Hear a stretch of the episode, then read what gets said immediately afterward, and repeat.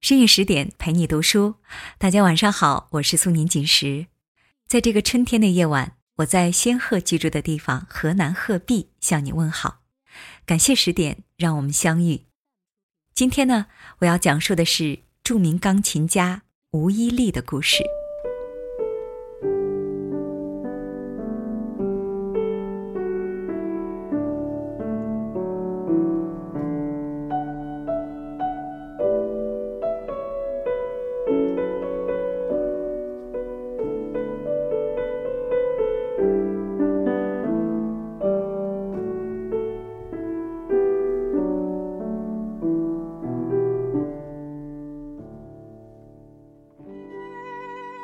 流光容易把人抛，红了樱桃，绿了芭蕉。岁月易老，容颜易逝，但有人却始终美丽着。这位八十八岁的女士，把日子过成了很多人都不敢想的样子。她说：“人要优雅的老去。”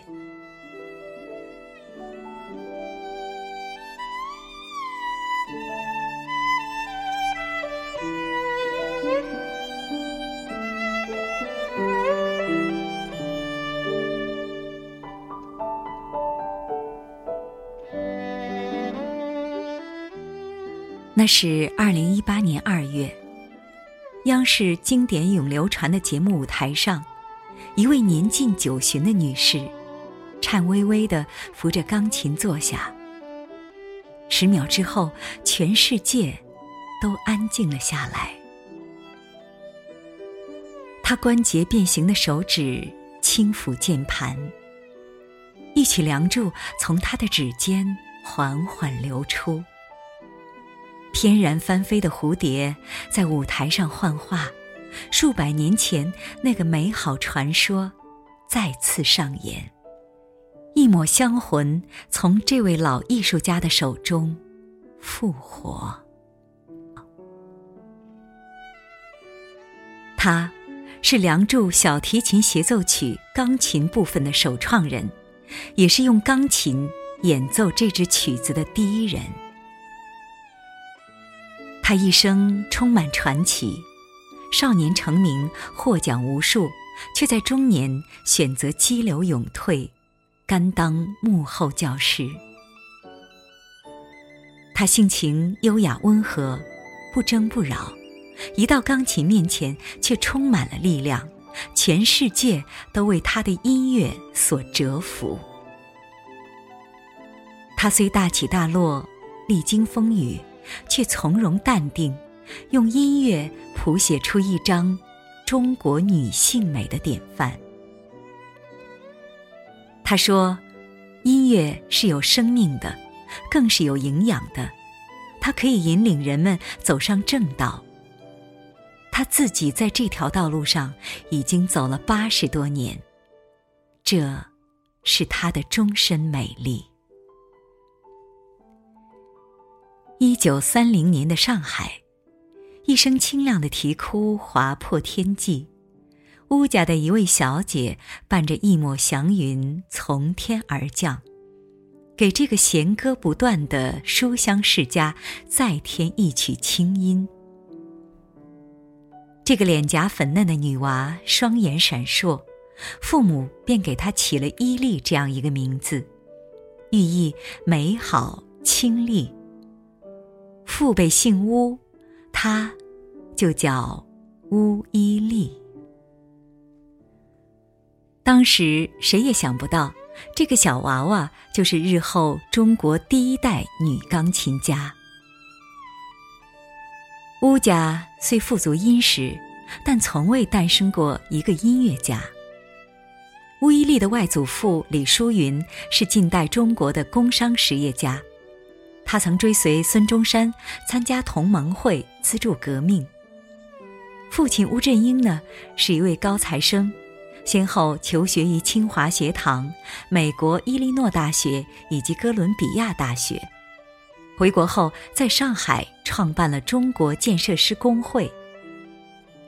到了乌伊利这一辈，长兄乌协宁是圣约翰大学医学博士，中国著名消化学病专家。小妹巫依云是近代上海最著名的女校中西女中末代学生，正是这个学校培育出了宋家三姐妹。后来，巫依云被聘为复旦大学英文系教授。和音乐八竿子打不着边的家学传统，到巫一丽这里，却发生了转变。一九三六年的一天，爱看电影的舅舅心血来潮，带着六岁的乌伊丽走进了电影院。这一去可不得了，回来乌伊丽就失眠了。原来。男主角弹奏的钢琴曲太美妙，在小伊丽的耳畔流连忘返。这支钢琴曲就是肖邦《即兴幻想曲》中间的主调，正是这个调子敲开了威力的音乐之门。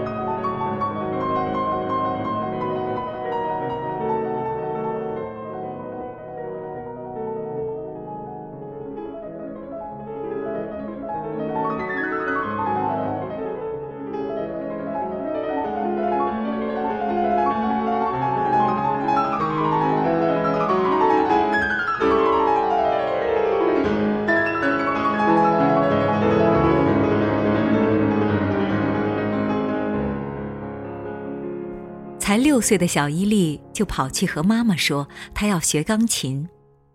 妈妈听了莫名其妙，不知道这个小女孩是从哪儿冒出来的这个想法，但又拗不过她，只好遂了她的心愿。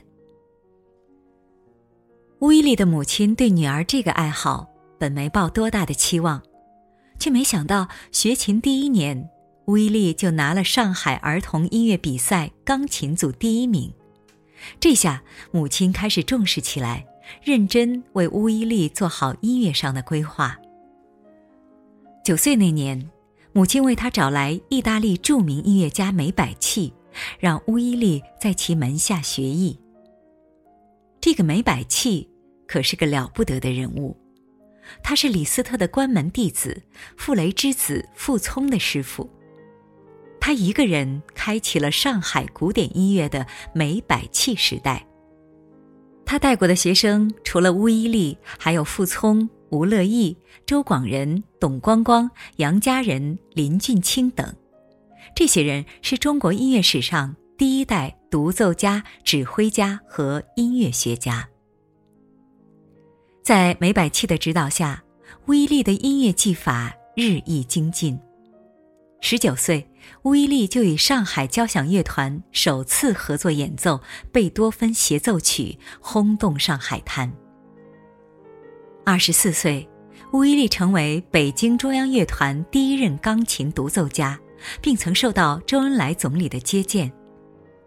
三十二岁时，他已成为中国第一批国家一级钢琴演奏家。乌伊利的这前半生。可以说顺风顺水，她是一个有灵气的女子，自小就知道自己的喜恶，并勇于追求自己所爱，最后凭借自己天赋和努力取得不小的成就。她一生演出无数，然而印象中最深刻的却是抗美援朝志愿军那次。回忆当时的情景，乌伊利。还是会觉得震撼，又感慨。当时总的领队是贺龙，京剧方面有梅兰芳、陈砚秋、盖叫天，有马思聪和周小燕，我就给这些人弹伴奏，自己也弹一个中国作品。钢琴他们是从地底下埋了二十五米挖出来的，所以那个钢琴根本有时候按键都不完整。但志愿军非常热情，正如乌伊利所说：“音乐将人引向正道。”不敢想象没有音乐的世界会是什么样子。在那个动荡的时代，梅兰芳的京剧和乌伊利的钢琴，就是这些革命前辈心底的宽慰。另一次印象深刻的场景是在重庆演出，当时乌伊利将钢琴摆在舞台中间，结果有人跑来问：“那个黑柜柜是干什么的？”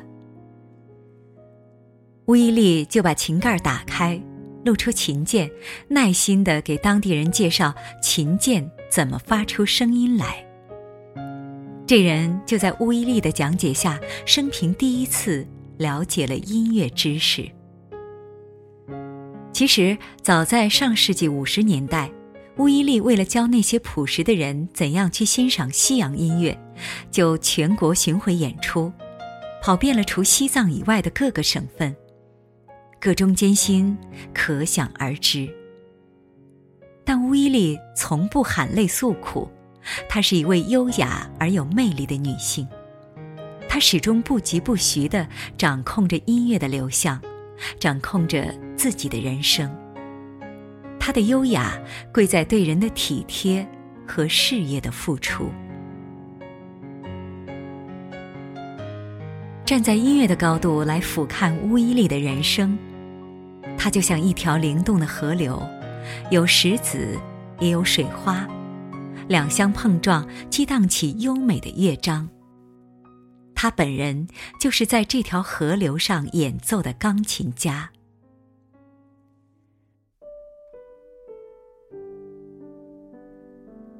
乌伊利的一生与钢琴相互交融，他在音乐上的造诣无可比拟。一九五九年五月二十七日，何占豪、陈刚作曲的小提琴协奏曲《梁祝》在上海兰心大戏院首次公演，完成了交响乐的世纪性突破。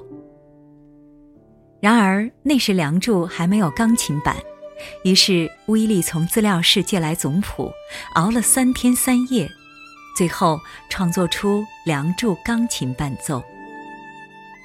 他在舞台上亲自演绎了这首自创的钢琴版《梁祝》，由此成为《梁祝》小提琴协奏曲钢琴部分的首创者和首演者。乌伊利在这首《梁祝》上花了不少心思，他从一个跨文化创作人的高度来审视这首乐曲，将西洋乐器与中国情感相互结合。使得旋律简单的《梁祝》具有深刻而复杂的美感，一下便打动了中外听众。我对《梁祝》的改编是一个中西音乐表达手法相柔合的过程，外国听众对它的接受度也很高。世界范围内最知名的中国乐曲《梁祝》应该算一个。它的旋律确实非常触动人心。乌伊利对自己所爱事业的专注，把他推到一个新的高度。他深刻地诠释了西洋乐器中国情。他的这份专注，也让他的女性魅力绽放到极致。事业女性远非漂亮二字能形容。她们是在用智慧和头脑在征服整个世界，甚至征服爱情。因为钢琴演奏，乌伊利结识到了一生挚爱杨炳孙。他是中央乐团第一任小提琴首席，事业追求与造诣一致的两人很快被彼此吸引，于是两颗优秀的灵魂。结伴而行。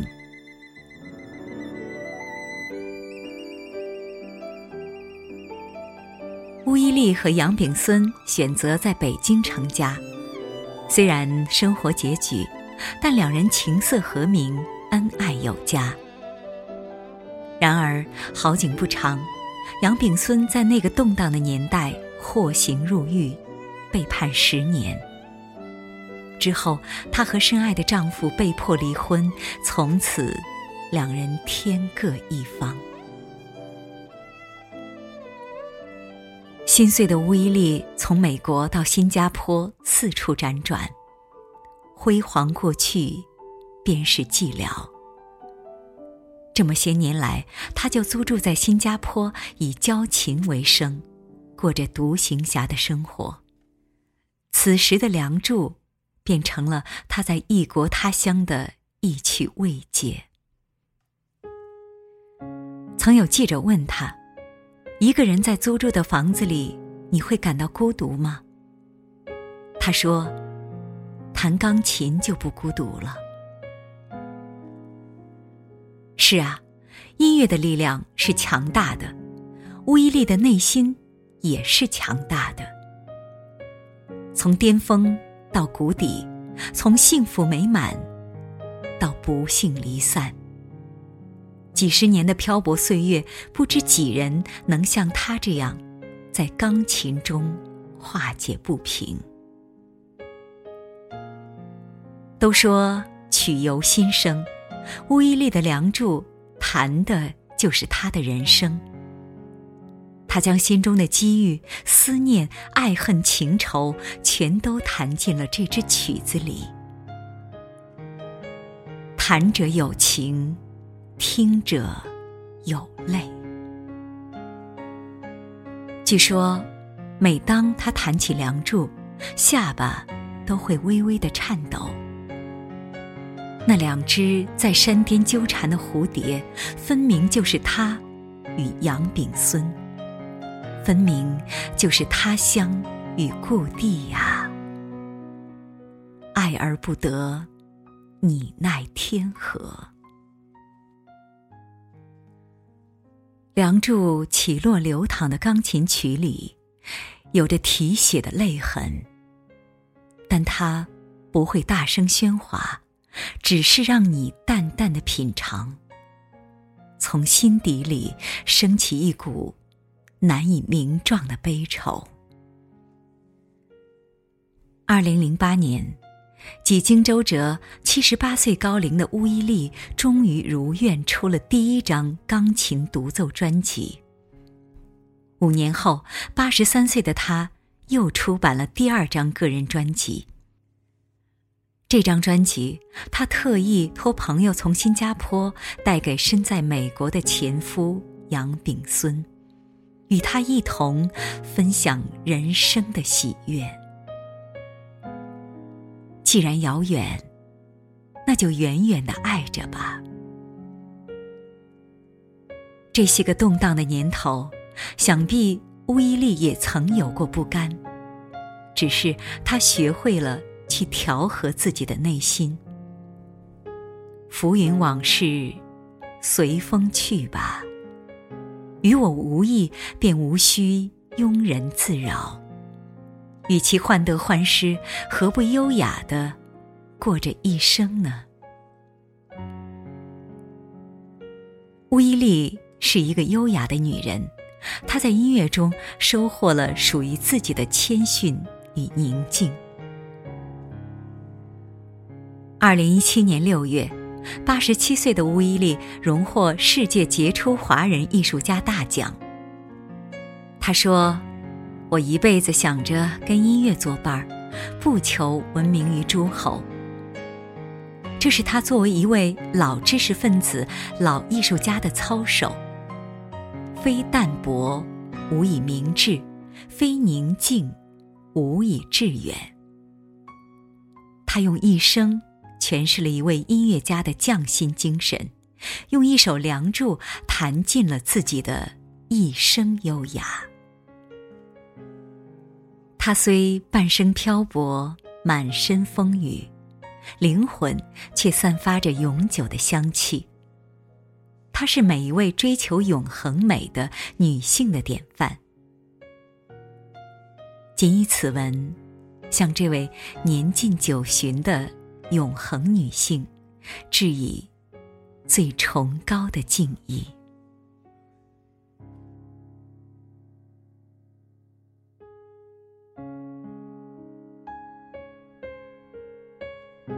刚刚为大家分享的是吴一力的故事，在文章的结尾呢，想宣布一个好消息。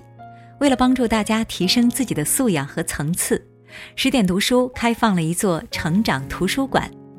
在这里，既有解忧杂货店、《肖申克的救赎》、《简爱》这样的影响全世界的经典名作，也有自控力、非暴力沟通这样的职场实用宝典。